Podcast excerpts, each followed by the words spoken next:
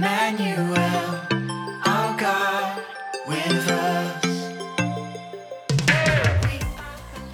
right, well, welcome everybody to our third conversation about preaching. We've looked at so far what preaching is and said that it's essentially a means of encountering God in the gospel. We've looked at how to structure a sermon, looking at different moves, noticing the different energy levels, momentum in a message, pacing, considering delivery tools at our disposal. And now in this conversation, we come on to talk about how to actually prepare a message. Those of us who are preachers, at least the ones I speak to, many of us enjoy preaching. We feel like God's gifted us to communicate. But the thing that we find really hard, no matter how many times we've done it for many of us, is the preparation process beforehand. Sitting down with a blank sheet of paper or maybe just your Bible open in front of you and thinking, how do I work out what to say? And that's what Andrew and I talk about in this episode. Over to Andrew.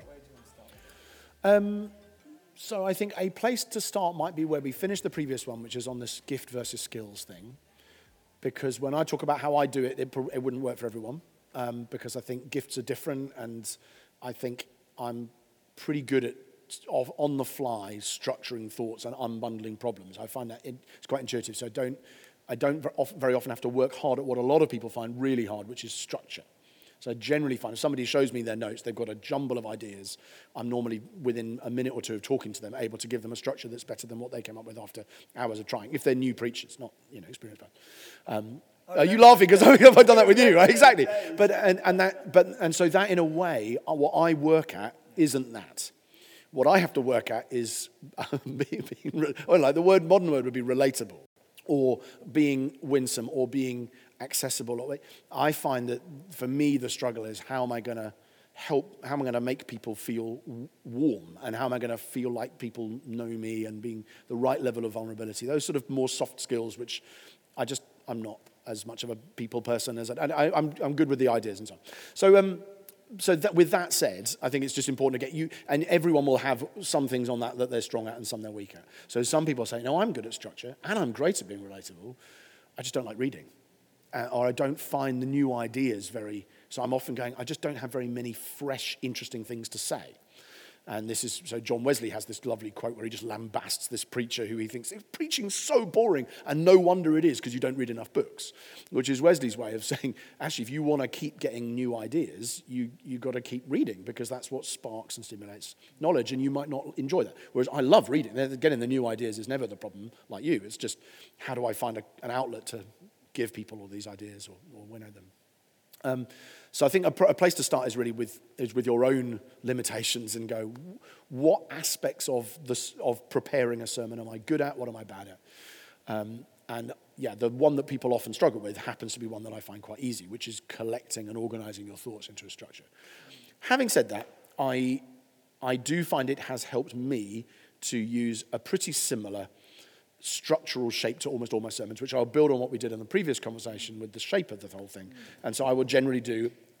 Andrew's back up at the flip chart. I'll talk you through what he's doing. I'd actually do mine on PowerPoint. This doesn't, almost no one is ever convinced by this idea, but I, I was a management consultant before I did this, and I just used their document structure and did the same thing. And so I have here, Andrew draws five boxes along the top of the flip chart, indicating each of the five PowerPoint slides he's going to use to structure his thoughts. You know, Barack Obama apparently um, used to wear the same suit every day because he said I had so many, so many decisions to make in a day. I didn't want to have to make an additional decision about what suit I was going to wear. And I find that about there's so much I'm going to have to do in sermon prep that I want the shape of it to be roughly the same. And of, let's say I've got five. Sometimes I do it with six different pages. But each, the rule I do with PowerPoint is that it, in each page you have to have something written at the top of the page that tells you what that page is, which also really helps your communications team if you use visuals and slides because then they can see what the main point of that th- heading is as well.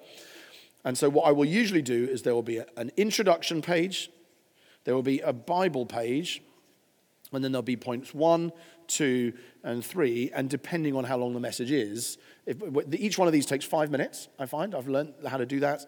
Um, and if there is a 30 minute sermon, I might have a sixth page, which is more of a you know, landing, conclusion, application, what, leading into communion, prayer, whatever. But now we're doing, since COVID, we do 25 minutes. We lost five. I don't know where that went. The sermons, the service is the same length, but somehow I've, been, I've had five minutes lost. But I, I think that's all good. Um, and so this, this shape helps me because what I find is I can start writing this page without needing a huge. I actually got the first two pages are often done without me necessarily having to do too much work on how am I going to structure everything. And I, for some people, psychologically, that can help them because they feel like I've got a bit of momentum. So that's the first page is the introduction, and the second page is the page for Bible reading. And when he says here, he's referring to page one, slide one, right at the start of his message, where he starts laying out some of the problems that he's going to answer in the text. And sometimes here, I'm, I'm really giving, I know what I'm going to, I know what my primary thing I'm going to try and get people to see is. And so I'm probably going to say, this is, I'm situating the message in time in the story of the church, and then I'm situating the message within the culture and the questions the culture might have. So, although on the previous slide I said, you know, you, you read your Bible and then here's the problem, the way I tend to do it actually is that I will give them the problem before I read the passage, often. And that's because right at the start, you've got people's attention, haven't you? You Yes, want to show them exactly. why they should Yes. stay listening. And often people, particularly the church, will listen to the Bible because they know it's the Bible and they should and they want to. So I don't necessarily need to put that up, up front. Or lots of churches that will be read previously in their liturgy, so that may not apply, but in my setting it does.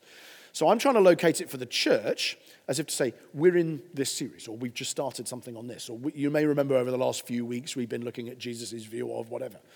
But I also want to locate it in the culture, as in, this is where this passage or this theme or this topic collides with contemporary reality. Now, it's not formulaic. I think if it's too formulaic, everyone of the church, oh, yeah, I know, you say the same formula of words every day.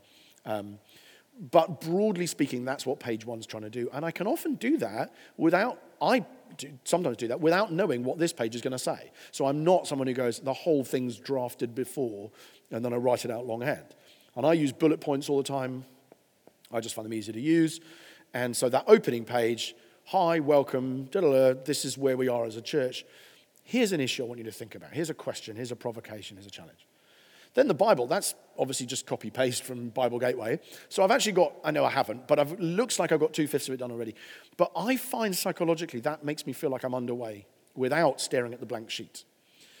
Um, now you might say, well, it just defers the blank sheet because now this page is blank. But even having got two fifths of the way through feels psychologically like you've done more. Um, and for those who really struggle with writer's block, I have other tricks like, as well, which is sometimes it can help to describe what your preacher's about on an email to yourself or a friend or whatever. Because the very act of writing in a different format sometimes tricks your brain into thinking, oh, it's just Monday. I can just write this. You don't have blankness. You go, I'll just write an email to you and say, hey, Jez, I'm planning on writing and doing a message on 1 Kings 14, and it's kind of about this. And I'm, I want to do this, but I don't really know how to structure it, but I kind of want to say this. I want to, you know, there's a few bit, a bit in there. Even the practice of doing that, you might find phrases, things come out, which you can then use here.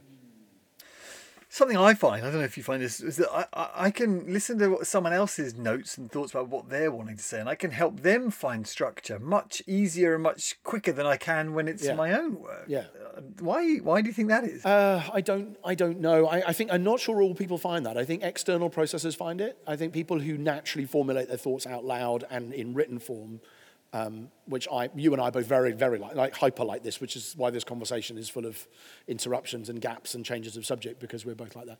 Whereas I think more introverted, re- reflective, thoughtful people who think about what they're going to say before they say it. I just don't understand those guys. But anyway, there's a lot of them around. And I've worked with plenty. that They will often want to get the idea more fully formed and then state it. So you and I probably find that kind of ad libby version suits our personalities better than the disappear into a study and think. Yeah, I, I find you talking about this, and it, it's really helpful because um, we all process things differently. We all come up with Yeah. different ways of thinking, come generating our ideas, and it's not that one way's right or the other's wrong. It's not that if you can't do this, you haven't got the gift of preaching.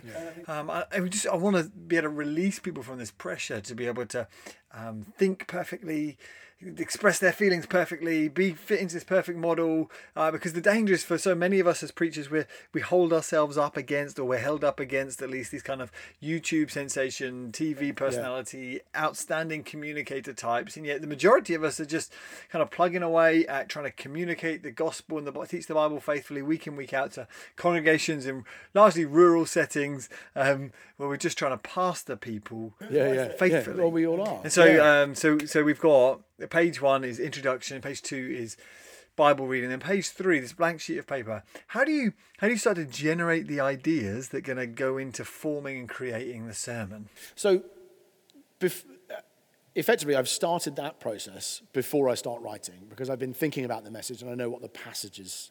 I, I know I know the passages coming. I, again, this wouldn't work if you preach 45 Sundays a year, which many of our you know, American brothers do. I, I, that's not, that's not, I've never done that. So I preach 20 times a year. So I've always got a bit of time to think ahead. Um, but I would, I'd be going for a walk. That's where the sermons begin. You know, I'm, I'm out walking, I'm looking, I walk by the sea, whatever. Um, and ideas are, are just coming, and I'm thinking it'd be quite good to be able to pick up on this. When was the last time I preached on prayer? Okay, I'm going to preach. That's my next message. But we did it. Okay, did it that way last time. I don't want it to be the same. I, I think it'd be really good to take this sort of angle on prayer. And there's a sort of the, the main point, the point number, in some ways, point number three in that system comes before points one and two, at least in that I want to get people there. I think that's the key thing. If I had to turn this into one sentence, which I have to because my comms team demanded everyone, can you give us a one sentence summary of your message for the podcast, all that. So you, I, and, but that's a good discipline because it makes you go, I got to know exactly what this message is about before I start. So I do that. And so often, number three might be where I don't write it yet, but I know where I've got to get to.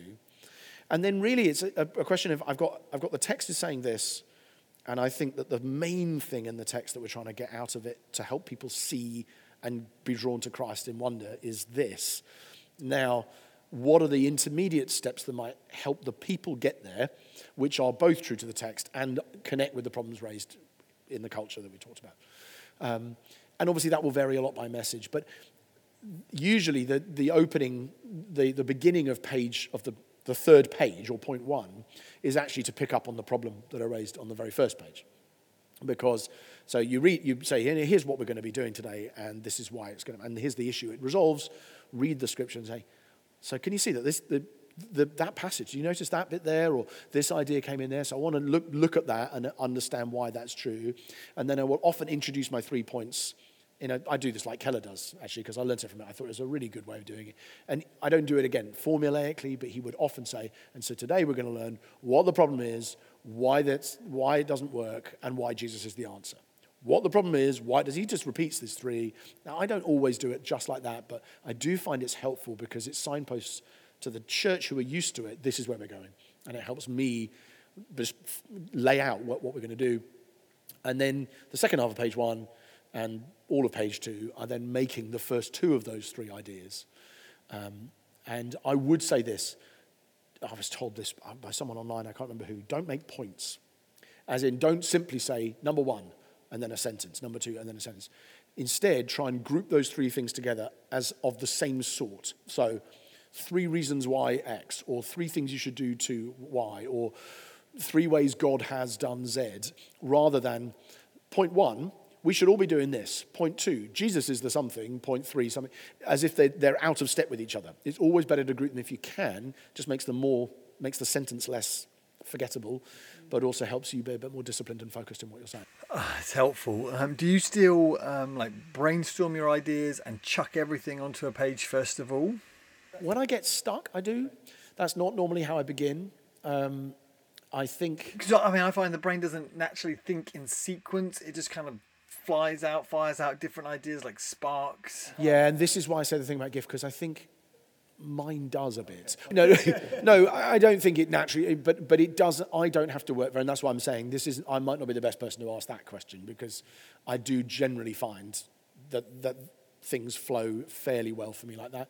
Um, and I, gen- I also think, by the way, this is where I don't think the idea that you as a preacher, for it to be all your own work, you have to go into a study and you have to do it all yourself and then come out with a fully finished product which you have shared with nobody. I just don't think you see that anywhere in the Bible. Um, and I think that there might be times where that's in fact entire ministries where that's thoroughly inappropriate to your gift. Because you might say, I work much better externally anyway. So sharing ideas with someone. I used to, you know, our friend Steve Baber, who I would always go and just knock on his door, interrupt him, and then just chat to him about what I was preaching because it would help me shape the message. And I think if you're not someone who naturally structures things, having a conversation with a friend who is better at it than you or who just naturally is quite good at disentangling problems could be a really good thing to do. Just, you know, I only need five minutes of your time, but I'm just preaching about this. Any thoughts like, ah, well, you could do it this way? And so there's a collaboration drawing on one another's gifts, just like I do when I say, I really need a story about, or is there anything in the, like in music which would help me, contemporary music, which would help me make that point? Any lyrics that tell this story? I just don't listen to enough to know, but I've got people on our team who do, and then they would help me. Or in our church, I do a lot on the issue of race. Like I'm, I just have a very limited perspective because of my background. So can you help? We do that all the time. So I just think structure might be one of those things where if that's something you really struggle with, just finding someone you know and who's better at it than you and chatting to them about it. So if that is a real blockage, call for help. Oh, yeah, that, that that's really helpful. Um, that, I mean, it's helpful and possible if you're kind of prepared Yeah. and you're thinking about things in advance. So, what's your? Do you have a typical like run in for a sermon? Like by Wednesday, I'm going to do this. You know, this much through it. Yeah, so I have to film on a Tuesday for the following Sunday. So I'm not. I don't. The option of of not of leaving it to the last minute isn't with me anyway, and I'm really glad that works for me. Some people like the stress of the late. You know, I was talking to a friend recently. He said, "Oh, I prepare on Saturdays." I'm like, I just cannot fathom how that is. Uh, but if, if it works for you, okay. but I'm not judging, but I kind of am. Um, so for me, preparing either the week before or on the Monday works really well, and so that tends to be what I do. Um, but again, this is a sort of a of all people, Rob Bell, who when, when he did a, a message on communication, obviously we've since gone different ways, but I really helped me, I think, by as he was telling an audience like what you, the two ways to prepare are you you get to the, the few days before and then you go right i now need something that can illustrate this this this this and this.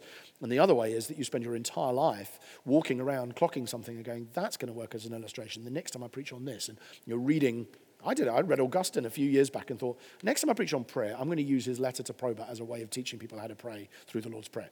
And then you don't, you don't touch it for years. But then when you get to the next, oh, right, now there's a message on prayer, that's a good way of you doing it, or whatever it is. And so I think you have to be quite proactive, for, as you say, for this kind of model to work. If you leave it to the last minute, there are very few friends who are going to take your call. If you're ringing them up on, you know, during the middle of the football of Saturday afternoon going, I don't have a structure, you're like, okay, you made your bed, you lie in it.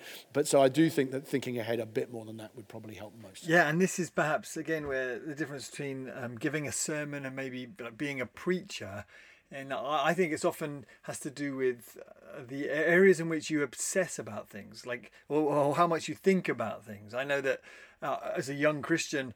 I- would think about preaching all the time. In fact, I probably still do. And it really, a day goes by where I'm not thinking about preaching in some form or another because I obsess about it because I just I, I really love being able to serve the church in this way. I love being able to communicate in this way, and so therefore you kind of live a life Yes. of preparing yourself. And again, it's not right or wrong. It's just recognizing. I think this is just part of how the Lord's wired us who preach and are preachers in the church. Um, so anything else for to help people on on how to prepare a sermon? No, I just think making, I just think at the very end, you want it to be as clear as possible what it is you are saying and not, and just the shorter those lines at the top of the page can be, the, By lines at the top of the page, he means the the heading that you've given each of your slides. the crisper they can be, the clearer you can be about exactly what you are saying, the better. Because if you're not quite sure what you're saying, the people listening to you definitely won't be. And that's particularly true when it comes to application and when it comes to explaining anything that isn't initially complex. So working hard at just even writing down. I've, the, more, the longer I've gone on, the more I've written down of what I'm going to say. So when I started, I just had more open bullet points, but I kept getting in trouble by saying silly things. And eventually realized I need to write more the, the longer I've gone on. It's given me more, so the clarity is increased. And I say far fewer things that I wasn't already planning to say now.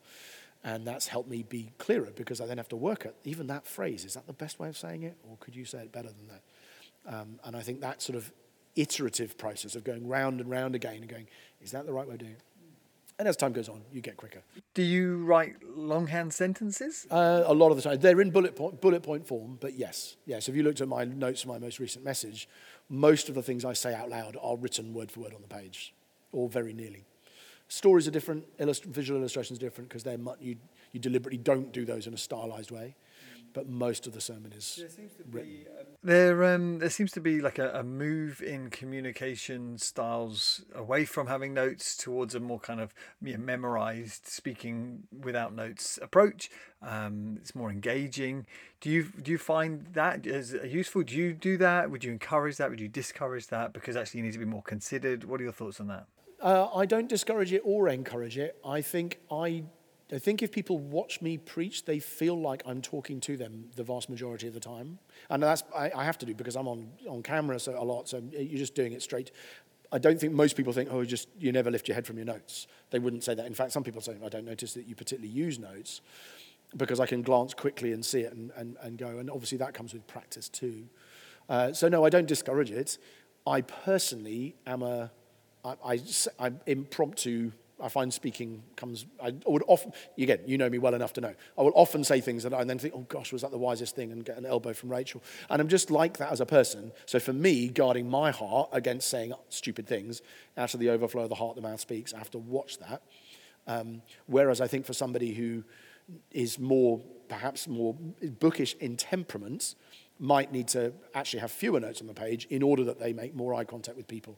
But I don't think most people who listen to me preach would say that was the problem. Well, that's helpful, and you know, just releasing to know you haven't got to be this kind of TV personality, engage with people, look at eye, eye contact with people, memorize everything, become an actor. And you remember Ed Miliband, you know, doing that when he did his party leader speech, he memorized the entire thing, but he missed out one paragraph, and it was absolutely vital. And the newspapers just ran for Ed Miliband completely fluffs his lines. You think you lose one paragraph out of an hour and that's a professional politician, an expert in it. I just think, man, my memory just isn't. I got a good memory, but it's not good enough to do that without losing stuff. So, no, I, I, I need the notes.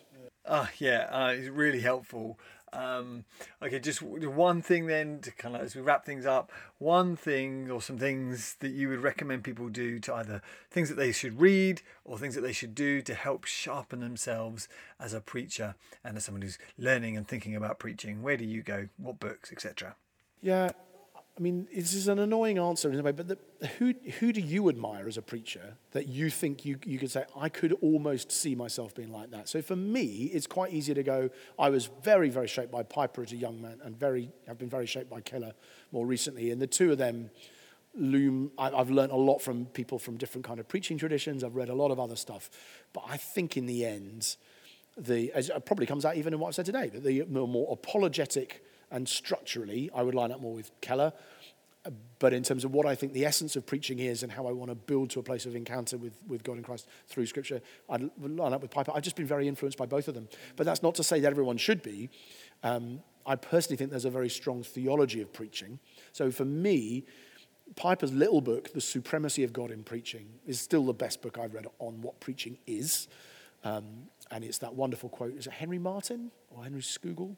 But the, the or Cotton Mather, I don't remember. One of those kind of 18th century um, and 17th century uh, people that Piper often quote, American guys.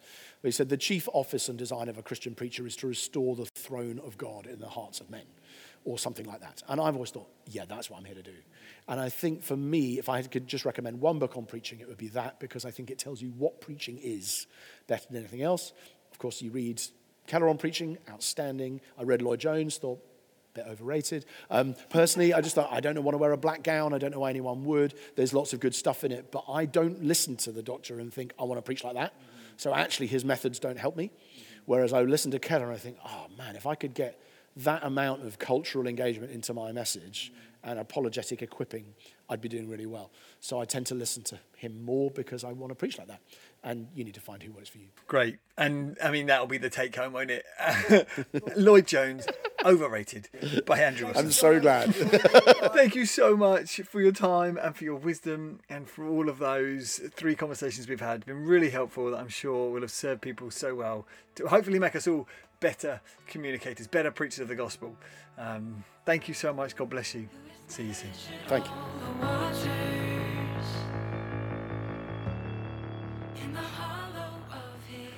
Well, that's it, friends. That concludes our three short conversations about preaching. I hope you found that helpful. Do please like and subscribe to the podcast channel. Share this episode with anyone that you think would benefit from it. And I look forward to bringing you more inspiring conversations with Christian leaders and thinkers from around the world. Until then, God bless. See you soon.